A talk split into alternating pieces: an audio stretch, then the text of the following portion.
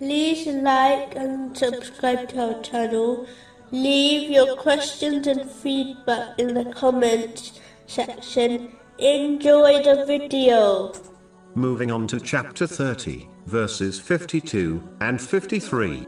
So indeed, you will not make the dead hear, nor will you make the deaf hear the call when they turn their backs, retreating.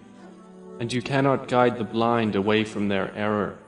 You will only make hear those who believe in our verses, so they are Muslims in submission to Allah.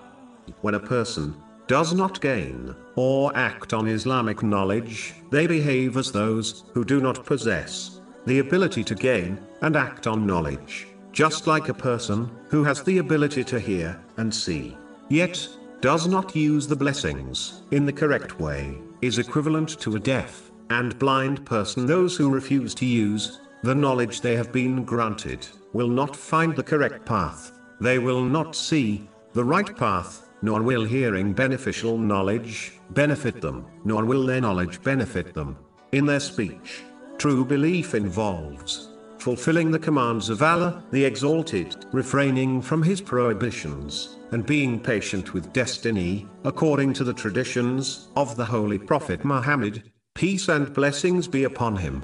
This includes the duties towards Allah, the Exalted, and those towards people, such as loving for others what one loves for themselves, which has been advised in a narration found in Jami R. Tirmizi, number 2515.